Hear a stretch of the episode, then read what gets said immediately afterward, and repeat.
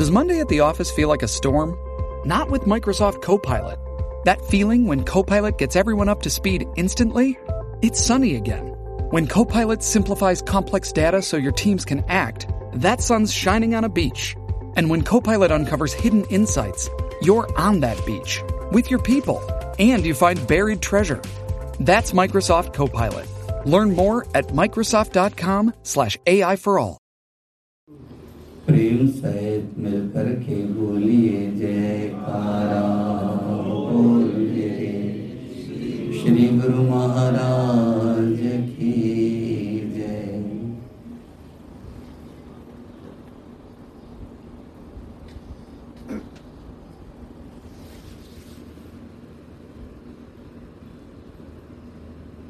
गुरुमुखो, आज शिक्षक दिवस का पावन दिवस है।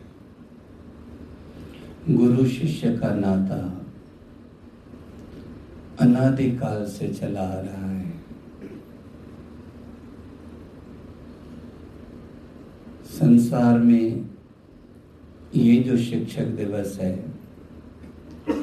वो बाहरी सांसारिक शिक्षा देने वाले शिक्षकों के लिए उनको महत्व देने के लिए, उनका सम्मान करने के लिए मनाया जाता है। मगर ये गुरु शिष्य की परंपरा तो अनादिकाल से युग युगांतरों से। हर युग में स्वयं भगवान ने भी अपनाई है। स्वयं भगवान भी सतगुरु के आगे दीन बनकर उनकी आज्ञा उनके वचन को वेद वाक्यों से अधिक महत्व देते हुए नज़र आते हैं। महापुरुषों ने तो यहाँ तक लिख दिया है, गुरु गोविंद दोनों खड़े के लागू पाए एक तरफ़ सतगुरु खड़े हों, एक तरफ़ गोविंद यानी भगवान खड़े हों। तो पूछते किसके पैर छूने चाहिए?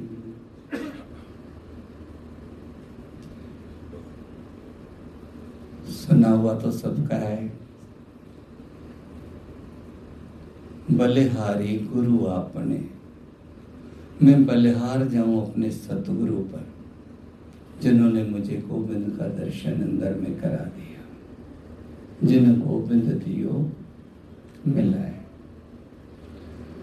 सतगुरु की महानता के ऊपर एक नहीं, दो नहीं, अनेकों शास्त्र वेद ग्रंथ भी रचे हुए हैं।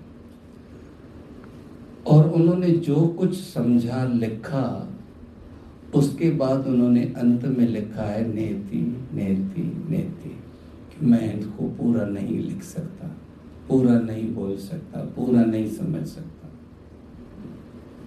और ये चीज़ भगवान के मुख से भी कही गई है। आज हम जहाँ बैठे हैं यहाँ हर कोई नहीं पहुँच सकता। एक वचन श्रीमान साहब जी ने लिखा है कि ऊँचे में ऊँचे भाग्य हों जिसके। वो ही आकर गुरु सभा में बैठे आके। वो ही गुरु सभा में आके बैठ सकता है, हर कोई नहीं बैठ सकता है। आप देखो, सूरत में सब्ज़ी मार्केट कितने हैं? हर एरिया में सब्ज़ी मार्केट है। उसके अलावा चलते फिरती लारियाँ कितनी हैं? उसके अलावा होलसेल मंडियाँ कितनी हैं? उसके बावजूद फुटपाथों पर ऑनलाइन होम डिलीवरी वाले कितने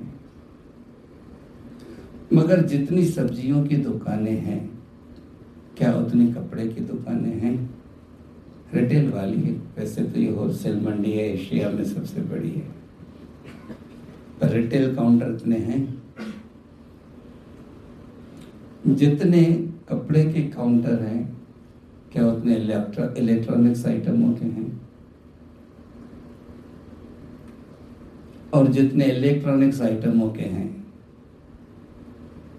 क्या उतने सोने चांदी की दुकानें हैं? और जितनी सोने चांदी की दुकानें हैं, क्या उतनी हीरे जवाहरातों की भी है दुकानें?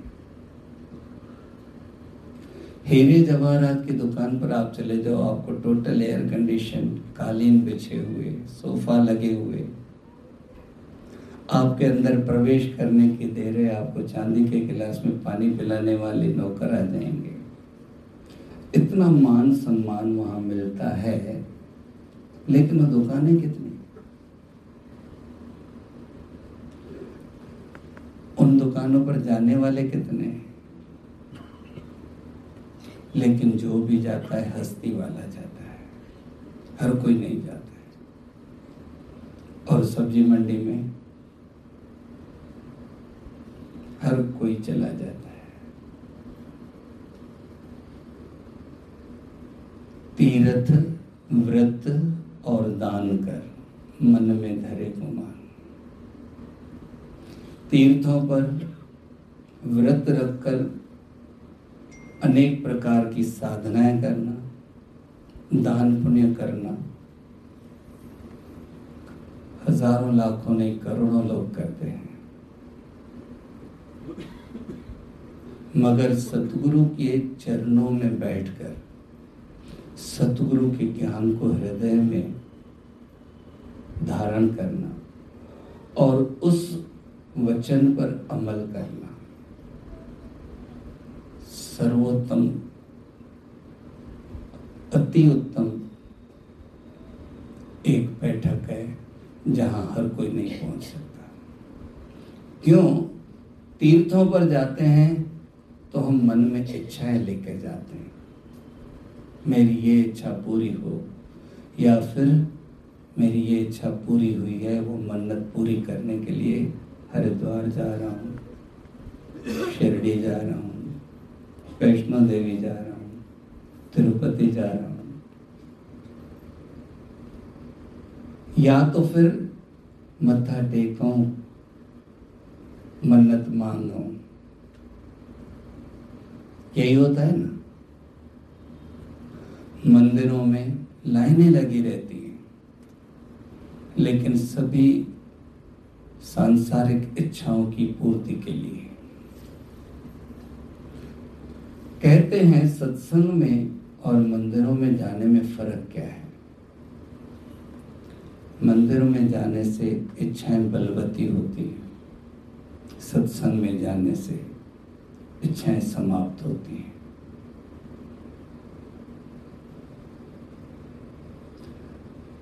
आशा कर कर जग मुआ। ये मैं नहीं कह रहा हूँ, श्री गुरु ग्रंथ साहब जी में वचन लिखा है। आशाएँ करते करते संसार मरा जा रहा है। पूरी हुई है कभी आशाएँ? और तो छोड़ो भी श्राद्ध आने वाले हैं। श्राद्ध के दिनों में अमूमन हर कोई कहता है, मेरे पिताजी की, मेरे दादाजी की, मेरे दादी जी की, ये इच्छा अधूरी रह गई थी, वो श्राद्ध में पूरी कर कहते हैं ना। आशा कर कर जग मुआ, आशा मरे न जाए। ये आशा नहीं मरती है। आशा से इंसान मरते चले जा रहे हैं। सच बताओ, हम किसी और के ऊपर कटाक्ष न करें, अपने जीवन पर दस साल पहले का गौर करें। हमारे मन में क्या क्या इच्छा थी? हम क्या क्या भगवान से मांगते थे? भगवान बस इतना मिल जाए, अब कुछ नहीं मांगूँगा इसके बाद। कुछ नहीं मांगूँगी, कहते थे। दस साल पहले क्या मांगा था, याद कर लो। और आज का हिसाब किताब मेल कर लो, मिलान कर लो कि उससे कितना कुछ ज़्यादा भगवान ने दे दिया है। दिया या नहीं दिया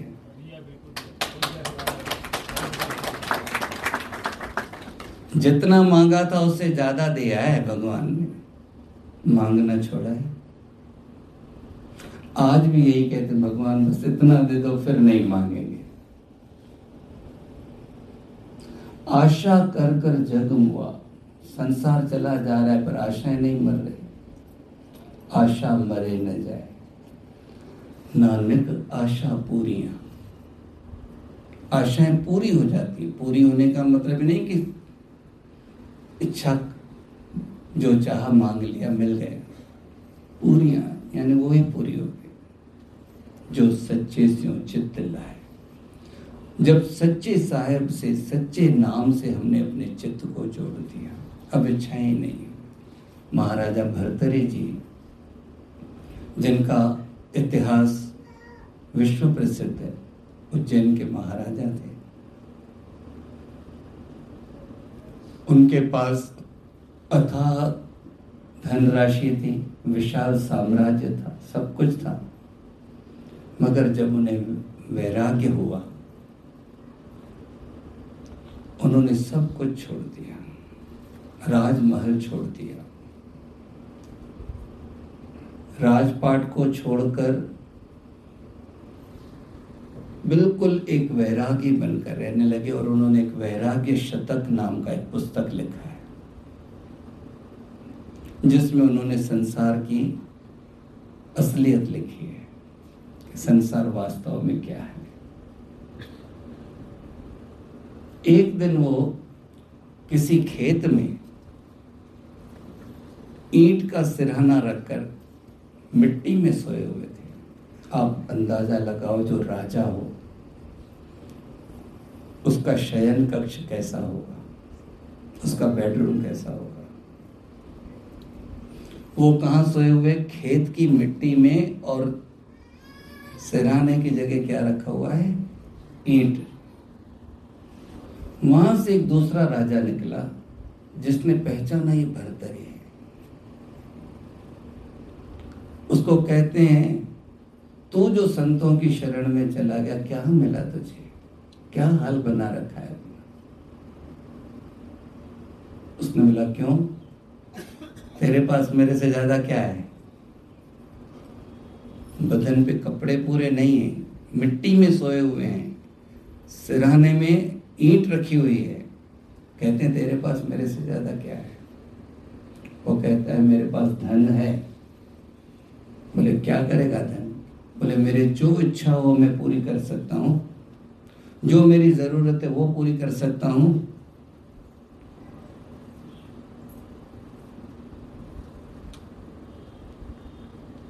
वो हंस पड़ा।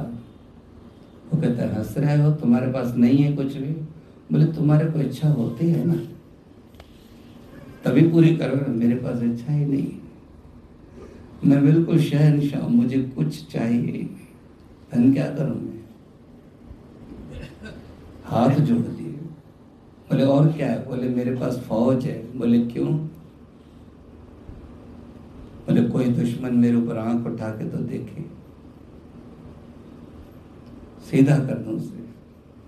बोले, तेरे दुश्मन है ना? मेरा कोई दुश्मन ही नहीं है। सब मेरे अपने हैं, सज्जन है। घोड़े से उतर कर चरणों पे गिर पड़ा, कहने लगा, वाह, शहनशाह तो आप। आशाएँ ही समाप्त हो जाएँ। गुरुमुखो, इच्छा न हो, प्राण निकल जाए तो उसको कहते हैं मोक्ष। क्या कहते हैं? इच्छा नहीं है, प्राण निकल प्राण निकल जाए और इच्छाएँ हो तो उसको कहते मृत्यु। सचमुच अगर देखा जाए तो सतगुरु सेवक को मोक्ष प्रदान करता है, जिसके लिए लिखा है, ध्यानम मूलम गुरु मूर्ति। सर्व ध्यानों का मूल है गुरु मूर्ति का ध्यान कर। पूजा मूलम गुरु पदम अगर सर्व पूजाओं में सर्वश्रेष्ठ पूजा करनी है तो सतगुरु के चरण कमलों की पूजा कर। मंत्र मूलम गुरु वाक्य। अगर किसी मंत्र का जाप करना है तो गुरु महाराज जी का जो मुख से निकला हुआ वचन है, उसकी तो मोक्ष मूलम गुरु कृपा। अगर मोक्ष चाहिए तो गुरु कृपा तेरे को मस्ट है, ज़रूरी है। गुरुमुखो हमारा ये स्वर्णिम सौभाग्य है। हमारे ये परम सौभाग्य की निशानी है, जो हमें कलयुग के इस घोर समय में साकार स्वरूप सतगुरु मिले हैं और हमारा मन उनकी चरण शरण को सहर्ष स्वीकार करता है। श्री गुरु नानक साहब जी ने लिखा है कौ नानक जाके पूरे भाग? फरमाते, जिसके पूर्ण भाग्य हो, गुरु चरणी का मन लाल। सतगुरु के चरणों में उन्हीं का मन लगता है। नहीं तो कोई व्रत में भटकेगा, कोई देवी देवताओं में भटकेगा, कोई यहाँ, कोई वहाँ, पर हाजिर वक्त के सतगुरु के चरण कमलों से उसी की सुरती जुड़ती है, जिसके परिपूर्ण भाग्य हो। गुरु गुरु गुरु कर मन मोर। गुरु बिना मैं नाही बोल मत कोई भरम भूले संसार, गुरु बिन कोई नो तरस पार भगवान भी एक तरफ़ खड़े रह जाएँगे, सतगुरु आएँगे। और सतगुरु के आगे भगवान भी शीश झुकाकर उनका अभिवादन करते हैं। ऐसा आप रामायण में पढ़ के देख लो काकभूषणी जी का इतिहास सर्वविदित है। काकभूषणी जी पहले ब्राह्मण थे। गुरु धारण किया हुआ था। गुरु धारण करने के बावजूद भी उनका शिव भगवान में बहुत विश्वास था। एक दिन शिव मंदिर में बैठकर शिव चालीसा का जाप कर रहे थे। ये ग्रंथों में लिखी हुई कथा है, कोई ऐसे नहीं। जाप कर रहे थे, वहाँ पर उनके गुरु महाराज जी आ गए। इनके मन में श्रद्धा भी कुछ कम थी और वचन में, ख्याल में ये चीज़ आई देह जहन में कि मैं कोई कुछ गलत थोड़ी कर रहा हूँ, मैं भी शिव चालीसा पढ़ रहा हूँ। न तो उठे, न उन्हें नमन किया और अश्रद्धा वाले भाव भी उनमें थी। कहते हैं, उस वक्त शिवजी भगवान ने उन्हें श्राप दिया। तेरे गुरु महाराज जी आए हैं और तू अजगर जैसा बैठा हुआ है। अजगर बहुत आराम से चलता है। काफ़ी देर तो बैठा ही रहता है, हिल नहीं रहा है। जाके एक जन्म अजगर ले अजगर का ले। और कौवे जैसी कहाँ कहाँ कहाँ कहाँ कर रहा है? दूसरा जन्म कौवे का ले। ये सुनकर काकभूषण जी जो उस समय इंसानी वेश में ब्राह्मण थे, रो पड़े। गुरु महाराज जी रो पड़े। गुरु महाराज जी ने आके आगे आकर शिव जी भगवान से विनय की कि ये जीव नादान है। आपने माफ़ कर दो शिव जी ने कहा, ये जो उसने अपमान किया है बोले, हम मान ही नहीं रहे कि हमारा अपमान किया। ये देखो, गुरु महाराज जी में कितनी वो है। वो नहीं मान रहे कि मेरा अपमान किया है। भगवान से बर्दाश्त नहीं हो रहा उन्होंने कहा, हमारे मुख से निकला ऐसे जन्म तो मिलेगा, पर एक हम इसके साथ रियायत कर रहे हैं। ये काक भूषणी में के रूप में जब आएगा, कौवे के रूप में तो इसे भक्ति की प्राप्ति होगी और ये पक्षी राज कहलाएगा। सबने सुनी है, पढ़ी है कथाएँ हमारा ये स्वर्णिम सौभाग्य है कि हमें कलयुग में श्रद्धा है सतगुरु के चरणों में और इस श्रद्धा को हमें बढ़ाना है। मन और माया तिलकन बाजी है, बहुत फिसलन बाजी है ये, जो हमें बार बार फिसलाते हैं। कभी प्रलोभन से, कभी भय से, कभी प्रलोभन है, वहाँ से तेरी ये इच्छा पूर्ति होगी। उस दिन एक सत्संग चल रहा था। उसमें एक प्रसंग बहुत सुंदर था। एक गुरुमुख ये दसम पाशाइयों की कथा है, श्री गुरु नानक देव महाराज जी के जमाने की। गुरु महाराज जी के निजी सेवा में रहता था। निजी सेवा का मतलब ये चमर झुलाना, आगे पीछे आरती पूजा के ये भी, जो भी है आगे आगे की ड्यूटियों में रहता था। उसका विवाह हुआ, काफ़ी समय हुआ पर उसके औलाद नहीं हुई इसके मन में इच्छा भी नहीं थी। लेकिन पत्नी और पत्नी की सहेलियाँ बार बार उसे थोड़ा याद दिलाती। आखिर उन्होंने उसकी पत्नी को पढ़ा ही दिया कि तेरे भगत जी जो इतने सेवादार हैं,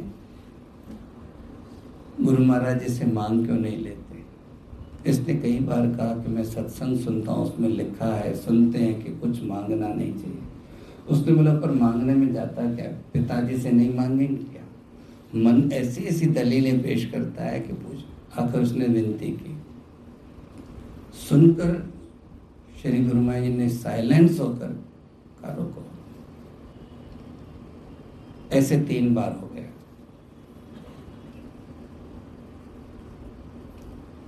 तीनों कहा रुको फिर उसकी पत्नी को कईयों ने उलझा दिया। गुरु महाराज जी पूरे नहीं है। होते तो दे नहीं दे देते फला एक तांत्रिक है। वहाँ जो भी जाता है, उसका काम हो जाता है। उसने अपने पति से कहा, पहले वो भी नहीं माना, पर दो बार, चार बार, दस बार कहने के बाद आखिर वो जाके वहाँ पहुँचा और उसने विनय की। उन्होंने कहा, ठीक है। बोला, ये दिया है फला कब्रिस्तान में जाके। ऐसे ऐसे जला के ऐसा ऐसा करके आना, जो उसने विधि बताई उन्होंने की। उसी साल इनके घर में पुत्र रत्न की प्राप्ति हुई। अब तो इसको इतना विश्वास हो गया कि जो कुछ है वो यही है। गुरु दरबार छूट गई। वहाँ आना जाना, ये वो जो भी था, करते रहे। जब बच्चा सात आठ साल का हुआ, अब उसमें जो ऐसी कुछ पे आई तकलीफें, बहुत उद्दंड। और उसके अलावा कभी कुछ बीमारी, कभी कुछ बीमारी, ये, वो सब होता गया। उसमें तो बहुत कुछ लिखा है, सुनकर काँप जाए रूह अड़ोस पड़ोस परेशान। आखिर एक दिन किसी से लड़ झगड़ के किसी ने उसको मार ही दिया। अब ये फिर रोता, लपता, मेरे बच्चे को कोई दिला दो, कोई इसका जीवन दान दे दो। किसी ने बोला, गुरु महाराज जी के पास जा अब फिर गुरु के पास आया। अब उसको लग रहा है पूरे हैं, ये उठा देंगे मेरे बच्चे को। गुरु ने उससे पूछा, क्या वो बोले ऐसे ऐसे बात है सब? श्री गुरु महाराज जी विचार मग्न हो गए। उन्होंने कहा, तूने हमारी मौज को समझा नहीं था। बोले, मैं नहीं समझ पाया। क्या थी मौज? अभी भी नहीं समझ पा रहा हूँ। बस मेरा एक ही है, मेरे कोई बच्चा जैसा भी है मोह तो होता है ना। उन्होंने कहा, ठीक है, ये जल लेके इसको ऊपर डाल, फिर ये खुद ही तेरे को बताएगा कि हम क्यों नहीं दे रहे थे। उसने जल डाला है। उसमें हलचल हुई, फिर वो उठ के बैठा है। उसने कहा है कि मैं एक ब्राह्मण था और तुम एक किसान थे या कुछ थे, एक दिन मैं रात को तुम्हारे घर आया और मैंने रात रहने के लिए आपसे आश्रय मांगा और आपने मुझे रहने दिया। मेरे को खाना खिलाया। मैं आपके लिए बहुत अच्छा समझ रहा था, लेकिन मेरे पास एक लाठी थी, जिस लाठी में सोने की मूठ लगी हुई थी। आपकी नियत बिगड़ गई उस सोने की मूठ को दे आपने वो उठा ली उसकी जगह साधारण टकड़ी रख दी मैंने सवेरे उठकर जब जाना चाहा तो मैंने देखा, मैंने पूछा, आप बिल्कुल मुकर गए। और जब मैंने काफ़ी शोर मचाया, किया तो आपने मेरे को हार के भगवा दिया वहाँ से। उस दिन मेरे मन में बहुत क्रोध आया कि मैं तुमसे कैसे बदला लूँ। मेरे प्राण तो निकल गए, पर मैं तुमसे बदला लेने के लिए तुम्हारा बेटा बनकर आने वाला था। जब तुम गुरुमा जी के पास आए तो मैं गुरुमा के आगे आके बोला था, मेरे को इससे हिसाब लेना है। गुरुमा ने फरमा रोको। तीन बार ऐसा हुआ, पर तुम तांत्रिक के पास।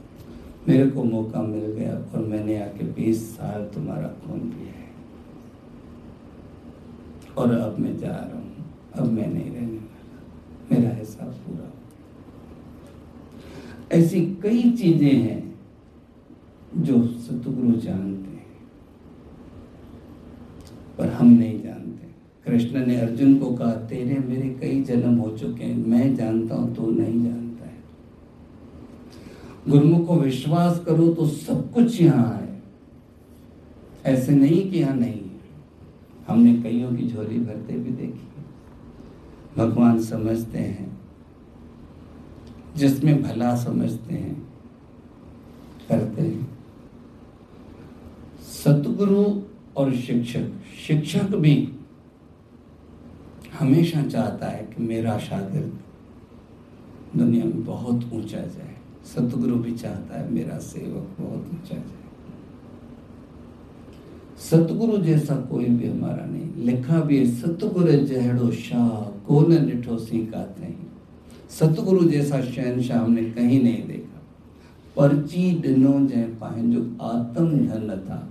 और कोई देंगे तो क्या देंगे? धन। धन भी यहीं छूट जाएगा। बच्चे छूट जाएँगे। महल छूट जाएगा। कार छूट जाएगी। हर चीज़ यहाँ छूट जाएगी। पर जो सतगुरु सच्चा नाम देता है, सतगुरु सच्ची सेवा का धन देता है वो सेवक के साथ जाता है।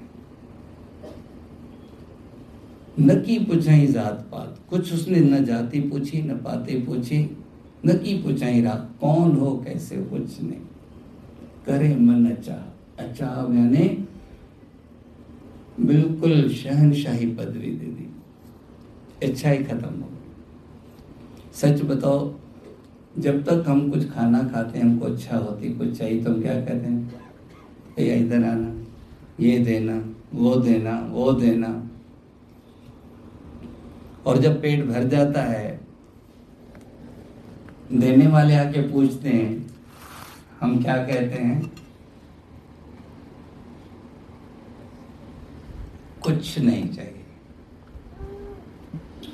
सेवक के मन में यही होता है। एक फकीर था जूनागढ़ में। ये जूनागढ़ की हकीकत बात है। उसकी आदत थी, जाता था, सैन मारता था।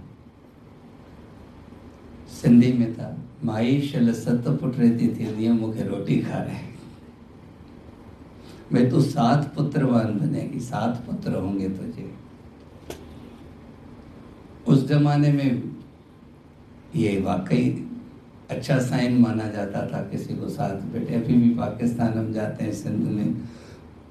अभी तक वहाँ ऐसा चलता है। इसके चार के बेटे, इसकी चार बेटियाँ, इकट्ठी शादियाँ हो जाती हैं।